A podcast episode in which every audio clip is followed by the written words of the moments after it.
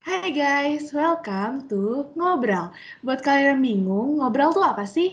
Ngobrol adalah ngobrol bareng HML yang di sini kita bakal ngobrol seru-seruan bareng organisator HML dipandu sama aku, Syafa, yang bakal terus nemenin kalian sepanjang episode ngobrol. Oke, sekarang kita bakal balik ngobrol lagi sama Kak Rafli dan Kak Randika. Nah, aku sekarang pengen nanya nih Kak, kan sekarang kita lagi ada di masa pandemi nih. Apa sih yang Kak Rafli dan Kak Randika rasain? Terlebih lagi pastinya pandemi ini kan ngehambat proker-proker yang mau kita jalanin juga. Apa sih yang kalian rasain tentang hal itu? yang aku rasain saat pandemi sebenarnya banyak banget karena ya sudut pandang aku sebagai mahasiswa yang di mana sempat kuliah offline dan ternyata akhirnya ada pandemi dan jadi kuliah online itu sangat kontras sekali dari segi pembelajaran dan pemahaman diri aku terhadap sebuah mata kuliah itu sangat beda dan susah juga memahaminya saat online. Uh, terus tadi masalah organisasi di saat pandemi dan uh, hal itu juga tantangan tersendiri bagi ya pengurusan tahun 2021 karena ya esensinya apa ya manusia ya kan sebagai makhluk sosial ya. Jadi emang lumrahnya kita emang harus ketemu dan bersosialisasi secara langsung. Dan sekarang kita dibatasin oleh uh, daring kayak gini juga pun itu juga jadi tantangan banget. Apalagi dalam hal berkomunikasi itu sangat susah banget. Dan teh tentunya proker-proker juga terdampak juga. Jadi proker yang harusnya dapat membonding teman-teman yang harus mengumpulkan banyak orang itu kendalanya di situ. Jadi ya mungkin hal itu solusinya ya dengan modifikasi program kerja sih yang di mana mungkin kalau uh, kegiatan olahragaan diganti dengan e-sport semisal uh, seminar-seminar gitu juga kita jadi diganti dengan webinar. Hal-hal uh, itu sih yang sebenarnya sangat kendala banget. Tapi ada sisi positifnya juga. Di mana uh, kalau dari aku di pandemi ini justru aku banyak waktu untuk merencanakan suatu hal di tahun kemarin ya khususnya ya. Aku banyak banget bikin perencanaan. Dan alhamdulillah di tahun 2021 ini satu persatu yang aku rencanakan kemarin dapat terlaksana. Salah satunya ya adanya kabinet gelora eksplorasi dengan Dika dan kawan-kawan semua. Itu sih. Sebenarnya sedih juga sih harus berlama-lama dengan daring seperti ini semoga apa ya semoga bisa cepat lekas pulih semuanya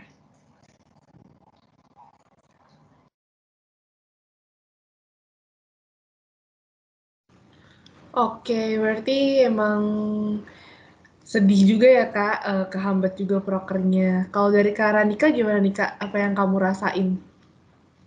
Kalau aku jujur, uh, waktu pertama kali pandemi terus pola pembelajaran diubah jadi daring dari offline itu aku kayak bingung gitu loh di rumah mau ngapain terus gabut juga karena waktu itu awal-awal kayak eh, nggak uh, boleh keluar rumah terus bener-bener apa ya uh, ya kalau bisa di rumah terus lah gitu. Jadi ya aku menaati anjuran dari pemerintah buat stay at home terus.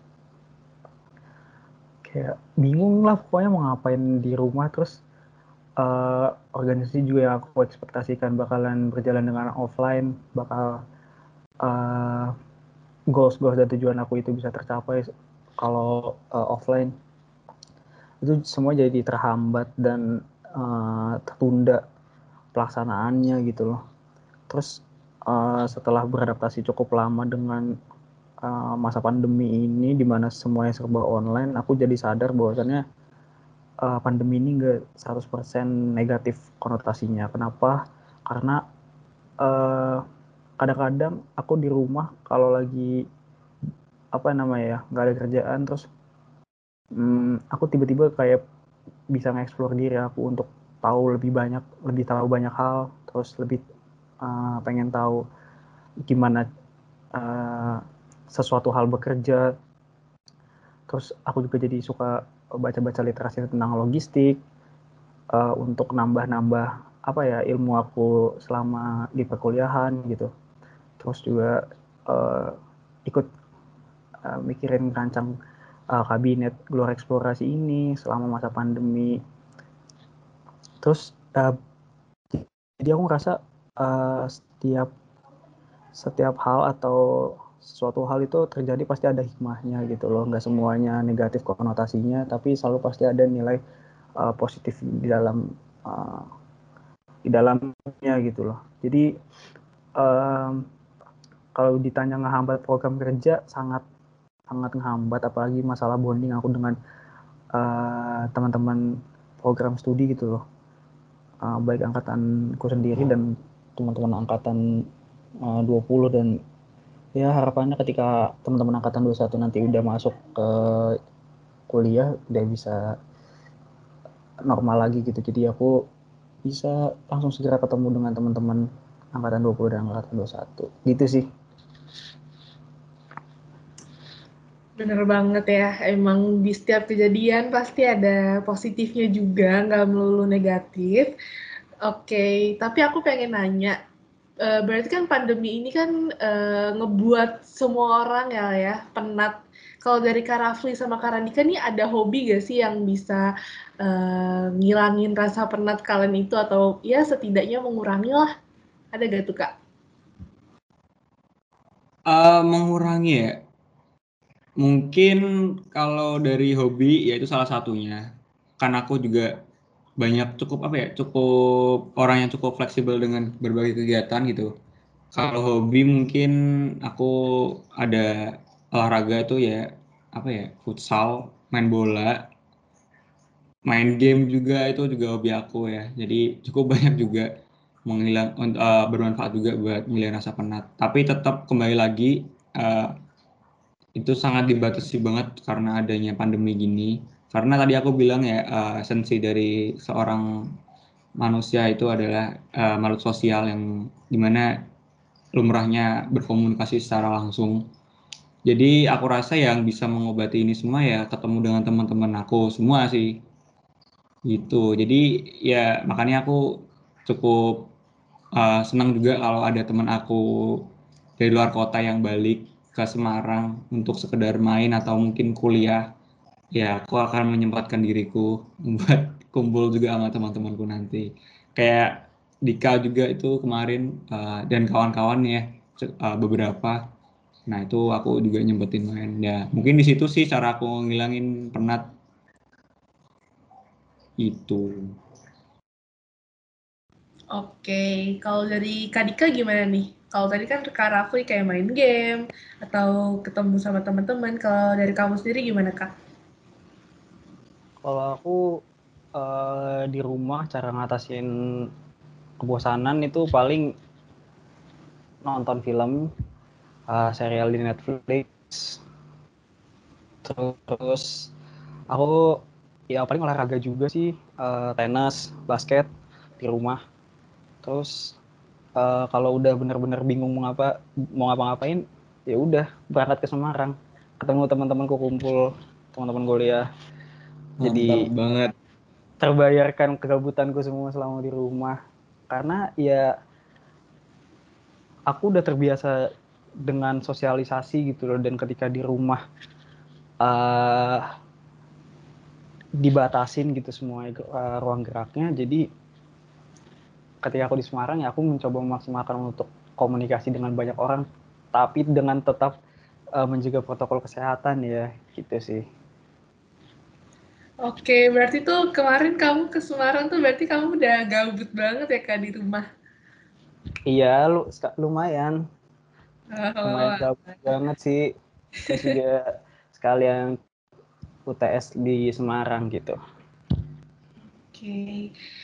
Um, aku juga mau nanya, kita kan sebagai mahasiswa kan nggak memungkiri adanya rasa malas ya kayak balik kayak belajar kayak gitu-gitu aku mau nanya gimana sih cara Kak Rafli sama Kak Dika buat ngatesin rasa males itu yang ada di diri kalian? Terlebih kalian kan kahim dan wakahim nih.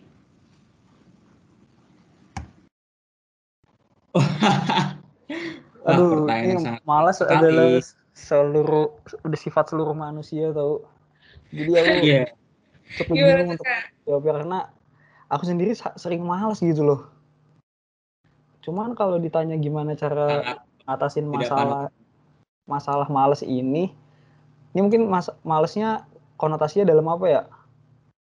Soalnya aku kadang banyak males ya sih, males uh, kuliah, males olahraga, males, males dalam semuanya deh kak, males mungkin, belajar dan lain-lain.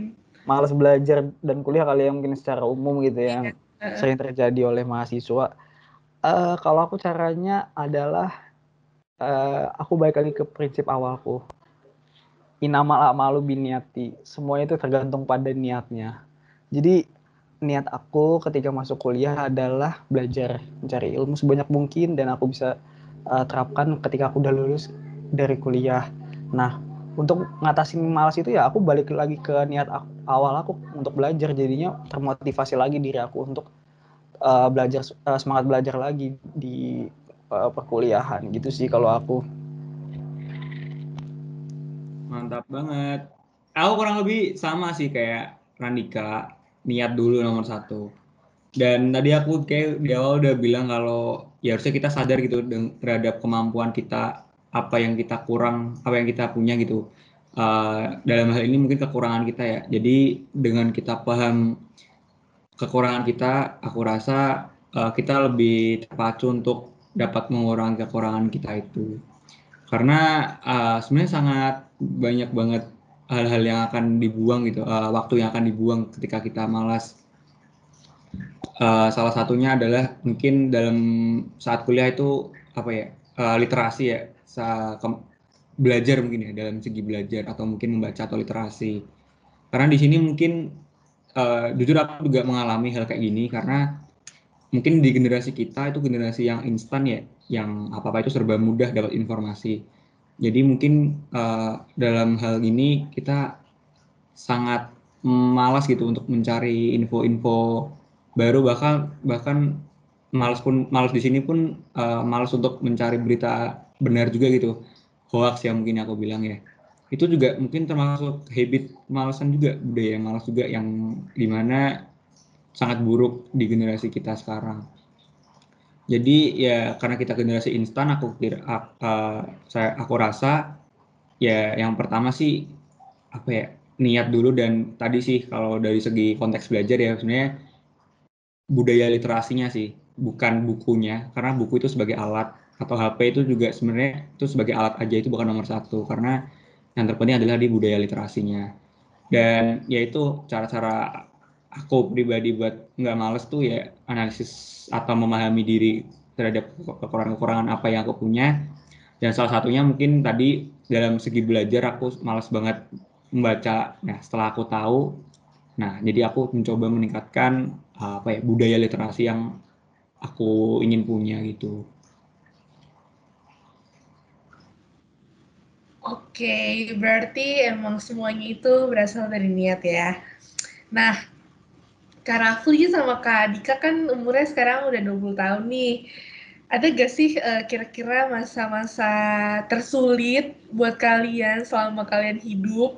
Dan gimana sih cara kalian ngatasin itu semua? Boleh tuh di-sharing ke kita. Tua juga ya. 20 tahun. Aduh. Siapa dulu nih? Ini mau ngebongkar aib secara tidak langsung tuh kayaknya. Enggak kak, enggak. Yang menurut kamu enggak aib aja. Oh, menurutku enggak aib. Masa-masa paling sulit menurut aku bisa diterima di Undip. Kenapa? Karena uh, butuh banyak perjuangan, baik waktu, uh, pikiran, tenaga, semuanya banyak banget yang harus aku korbankan untuk bisa sampai ke uh, Undip dan sampai ke titik ini gitu loh. Jadi kalau menurut aku masa-masa paling sulit adalah masa transformasi aku uh, untuk masuk ke Undip dan ke tahap sampai saat ini gitu loh semester 4. Kalau aku itu sih. Soalnya yang masa kuliah kalau bisa dibilang sangat sulit gitu loh. Kalau ya terlepas dari kadang banyak nyantainya cuma uh, kalau udah ngomongin kuliah nggak bisa di nggak bisa nggak dikategorikan sebagai masa-masa yang sulit karena masa yang penuh perjuangan sih gitu. Ya setuju banget sama Dika. Kurang lebih aku juga sepakat sama sama Dika. Uh, ya aku ini mencoba diplomatis banget jawabanku. sama sih, uh, aku mau mengategorikan juga masuk kuliah bahkan saat kuliahnya pun juga termasuk masa-masa sulit. Karena ya mungkin teman-teman semua di sini ngerasain gitu bagaimana susahnya perjuangan uh, coba masuk ke kampus impian ya, terutama kampus negeri mungkin ya teman-teman. Effort yang kita berikan menurut aku cukup susah. Kalau aku pribadi ya cukup banyak dan susah. Capek juga ya. Dan saat perkuliahan pun ya aku rasa etisnya kita nggak nyanyain kesempatan ini karena cukup banyak banget orang yang ingin keterima di negeri di kampus negeri terutama undip mungkin. Jadi ya itu sih susah-susahnya salah satunya. Masuk kuliah bener banget setuju aku. Ya udah gitu ma prodi kita peminatnya waktu tahun 20 kemarin banyak juga loh. Jadi berbanggalah kalian teman-temanku angkatan 20 yang bisa masuk terus kita karena pesaing kalian sangat lah. Itu uh, berita resmi dari dosen saya itu. Gitu sih. Kak sorry aku aku potong. Jadi bisa kamu ulang nggak kak Dika? Yang kamu yang karena aku habis ngomong kamu kan ngomong tuh itu putus-putus soalnya. Oh oke okay, oke. Okay. oke. Okay. iya uh, peminat program studi ini juga banyak banget uh, di tahun angkatan 20. Jadi buat teman-temanku yang uh, mal 20 berbanggalah diri berbangga dirilah kalian karena uh, peminat program studi ini waktu tahun kalian sangatlah banyak. Uh, mungkin peminatnya paling banyak kali ya satu vokasi. Jadi bangga dirilah kalian karena udah masuk ke program studi yang peminatnya sangat sangat banyak. Jadi kalian harus memaksimalkan itu. Itu pesan saya. Mantap. Oke, keren banget nih. Berarti emang manusia manusia terpilih ya yang masuk di mal juga dan aku tadi suka banget sih sama pertanyaannya eh pernyataannya Kadika yang bilang kalau memang itu masa kuliah adalah masa perjuangan keren banget sih kak oke okay. aku Duh, uh, terharu aku keren keren Oke, lanjut ya. Aku mau nanya nih Kak, kan kira eh, kira-kira kalian nih dua tahun lagi lulus ya? Aku mau tahu uh, setelah lulus ya ini, amin. Aku mau nanya setelah kalian lulus ini tuh uh, apa sih goals dalam hidup kalian yang mau kalian capai? Nggak melulu soal kerjaan, tapi apa sih yang pengen kalian capai selama di hidup ini? Berat nih pertanyaan. Waduh. berat ini semua, berat banget nih. Soalnya, ah oh, banyak banget buat sampai di tahap yeah. itu. Mungkin apa ya kalau habis lulus tadi selain pekerjaan, sebenarnya secara jelas uh, aku bilang sih goals yang pertama bahkan sebelum aku lulus pun juga saat ini pun juga tuh membagikan kedua orang tua udah itu aja sih. Selama aku bisa nggak jadi beban nah itu titik kebahagiaanku itu iya Udah, bener gitu aja. Setuju setuju setuju mungkin kalau aku kurang lebih sama sih kayak Rafli ngebagian kedua orang tua karena uh, kalau orang tua udah bahagia karena kita ya Allah nikmatnya luar biasa itu untuk untuk hidup kita gitu loh melihat orang tua bangga atas pencapaian yang udah kita capai itu sebuah uh, nikmat yang luar biasa sih bagi aku. Cuma kalau buat goals-goals lainnya um, kurusin badan, yang kurusin badan sih. Tahun ini insya Allah lah kurus badan terus. Biar six pack gitu lah biar terpesona dengan orang-orang. Terus apa ya? Uh, mungkin insya Allah S2 kali ya. Kalau apa namanya rezeki kalau ada rezekinya udah sih. Oh ya goals goals mengalir sih aku. Kalau untuk setelah lulus kuliah sedapat rezekinya aja apaan yang penting bisa ngebahagiain kedua orang tua dulu sih gitu Oke, keren banget nih. Uh, semoga juga goalsnya tercapai, apalagi goalsnya Kadika nih yang mau six pack tahun ini. Amin ya Allah. Doakan saya teman-teman semua. Saya tidak dikritik orang-orang terus nih badan saya. Eh kalau aku sepakat deh kalau ini dik kalau lo six pack terus gue apa dik? Ya udah lu udah Jadi cukup sebaliknya lu tambahin bobot. Ya? Lu tambahin bobot nih. Ah, benar benar benar. Kayak aku kurang lebih sama kayak Dika sih kalau dikasih spek aku ke, aku ini kebalikannya. Iya gitu loh, biar orang-orang tidak mengkritik diriku lagi ya. Iya sama. Badanku yang udah terlalu subur ini.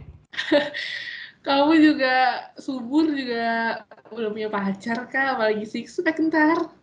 Aduh, Aduh, jangan dibuka lah di sini lah, jangan dibuka lah di sini. Oke, oke, oke. Oke, kita lanjut ya. Oke. Nah, berarti kan uh, goalsnya itu yang tadi kan ya pengen ngebahagiain orang tua. Aku juga sekalian pengen nanya, kira-kira tuh kalian udah ada planning gak sih kak uh, buat nikah di umur berapa kira-kira? Nikah katanya ini tahun besok. Ya terus sebenarnya udah siap sih. Nggak tahu nungguin apa itu. Pertanyaan macam apa ini ya Allah? ini sangat berat. Saya aja lulus kuliah belum. Enggak, aku kalau kalau dari aku jawabannya adalah belum ada belum ada umur berapa umur pak umur berapa pastinya karena banyak banget goals dan tujuan yang pengen aku dapetin setelah aku lulus kuliah gitu sih jadi jawabannya adalah belum ada umur pasti Iya, karena aku sama Dika di sini partner, jadi jawabanku sama, ya nggak Dik? Iya bener. Kita udah sefrekuensi banget dah. Bukan aku ikut-ikut ya, tapi beneran doh. Aku nggak bohong sama iya, ini. beneran. Bu. Nah, jadi untuk para cewek-cewek yang menunggu kepastian dari Rafli, ya udah kalian nikmatin dulu lah proses barang Rafli itu. Kompak ya jawabannya. Oke, karena belum ada planning buat mikir ke sana juga, aku pengen nanya uh, soal mungkin lebih ke cara kalian ngatur keuangan sih kak. Kalian ada tips gak sih dari kalian sendiri cara, uh, eh, buat ngatur keuangan tuh kayak gimana? Terlebih lagi buat masa depan nanti kan, karena apa-apa sekarang juga mahal. Oh, pertanyaan cukup menarik nih. Cara mengatur keuangan ya kalau aku sebenarnya simpel sih. Uh, aku selalu memprioritaskan kebutuhan daripada keinginan. Udah itu aja sih. Keinginan tuh ya syukur-syukur kalau ada rezeki yang lebih nah itu baru tuh. Jadi aku selalu mengatas dasarkan masalah keuangan tuh dari kebutuhan dulu keinginan tuh nomor sekiannya lah nomor banyaknya gitu. Udah itu aja sih kalau aku sih. Oke, uh, mungkin kalau dari Kak Dika, ada tips gak sih Kak uh, dari kamu sendiri? Ya sih, kalau aku juga um, selagi selama uh, barang itu nggak aku benar-benar rasa bermanfaat bagi aku, aku rasa aku sekarang belajar untuk menunda keinginan aku. Kalau itu nggak benar-benar penting, dan bermanfaat bagi aku gitu loh. Karena uh, di masa kuliah seperti saat ini adalah gimana caranya kita bisa memanage banyak hal termasuk keuangan gitu loh. Dan aku adalah orang yang salah satu salah satu orang yang sangat minus dalam memanage banyak hal. Dan aku belajar gitu loh. Gimana sih cara aku manage uh, keuangan lebih baik lagi ya? Dengan tidak mengedepankan ego aku untuk membeli barang-barang yang tidak bermanfaat bagi aku. Seperti itu.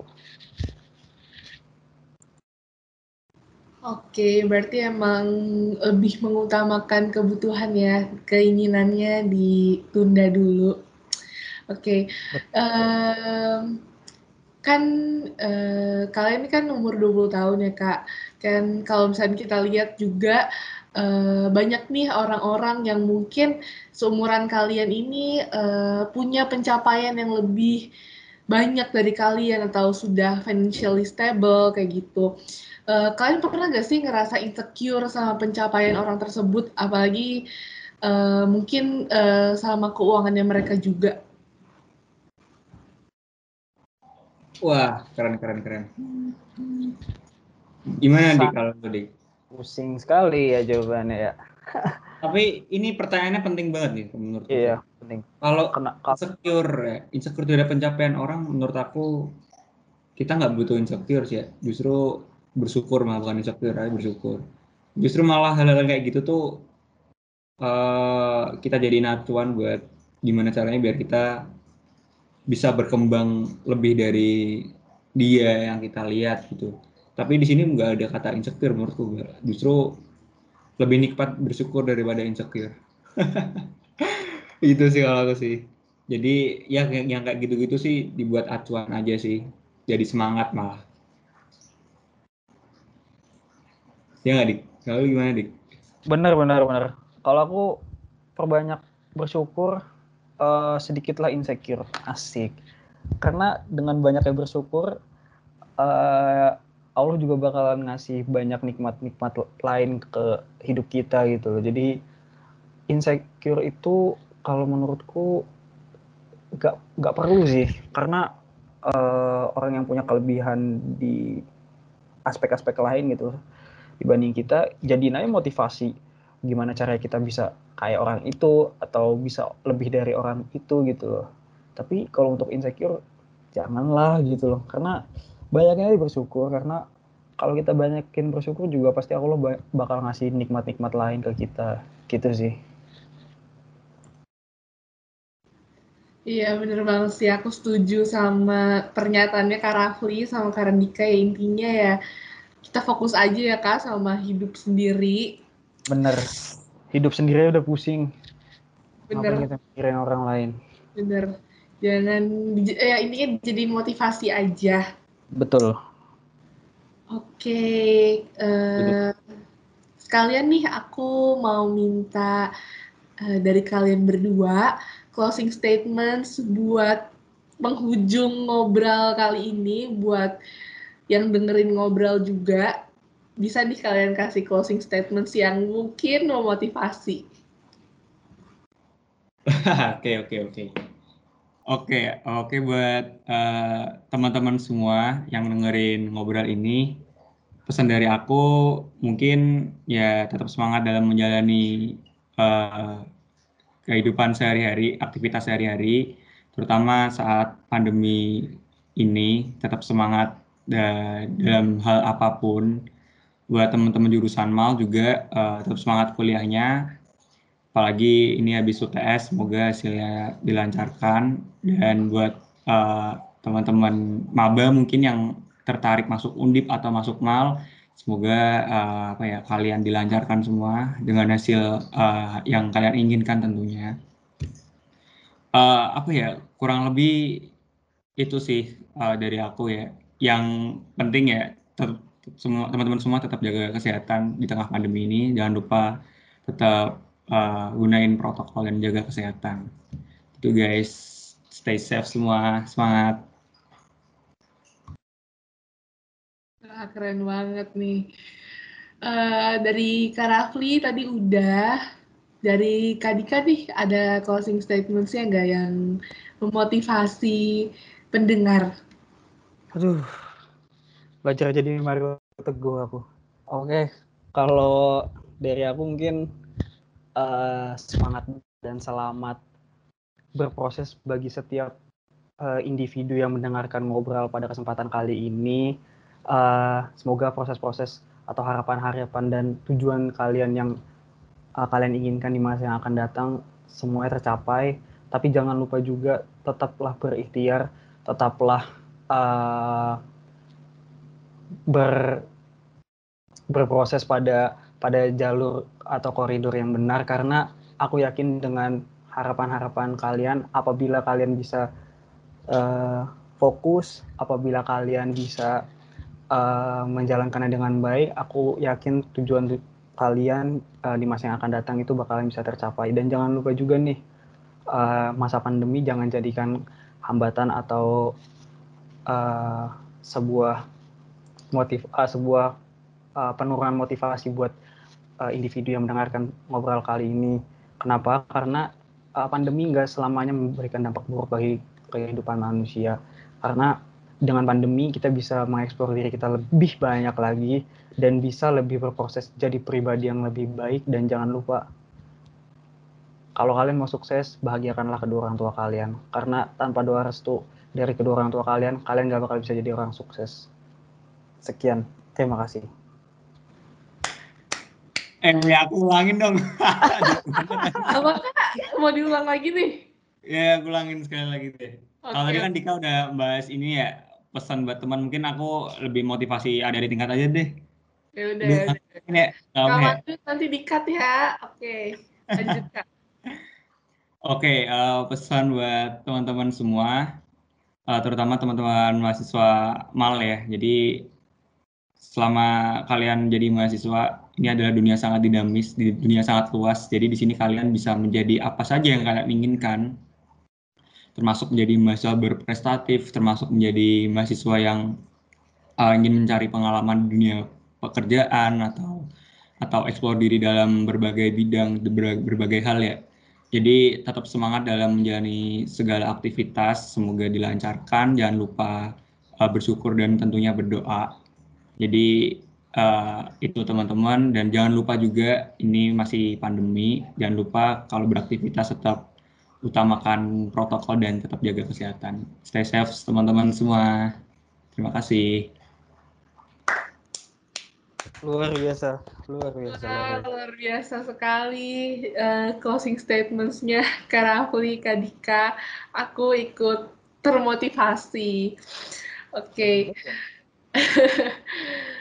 Uh, thank you buat Kak Rafli, Kak Dika udah nyempetin waktunya hadir di ngobrol. Semoga yang dengerin ngobrol juga ikut termotivasi dan bisa dapat banyak manfaat juga dari sini. Uh, see you in, ne in next episode. Bye. Uh, thank you. Udah selesai. Okay, thank you. Apa? Mantap banget. kita. Terima kasih Rafli, Randika, Syafa, gila perdana. Ada tamu, ada tamu yang tidak diundang. ada yang tamu yang tidak diundang tiba-tiba. gimana gimana? Ini yang ngekat suaranya ntar siapa sih? Mandut atau atau siapa? Enggak, Mandut. Mandut, ke Mandut. Dia paham nggak nih tadi suara-suara yang diulang nih? ntar takutnya di... Nanti aku bilangin juga sekalian Sekalian kan aku dengerin nanti. Chef, uh, ini apa namanya di matiin dulu recordnya biar nggak kepanjangan nanti. Oke, okay, wait, wait. Mantap, mantap.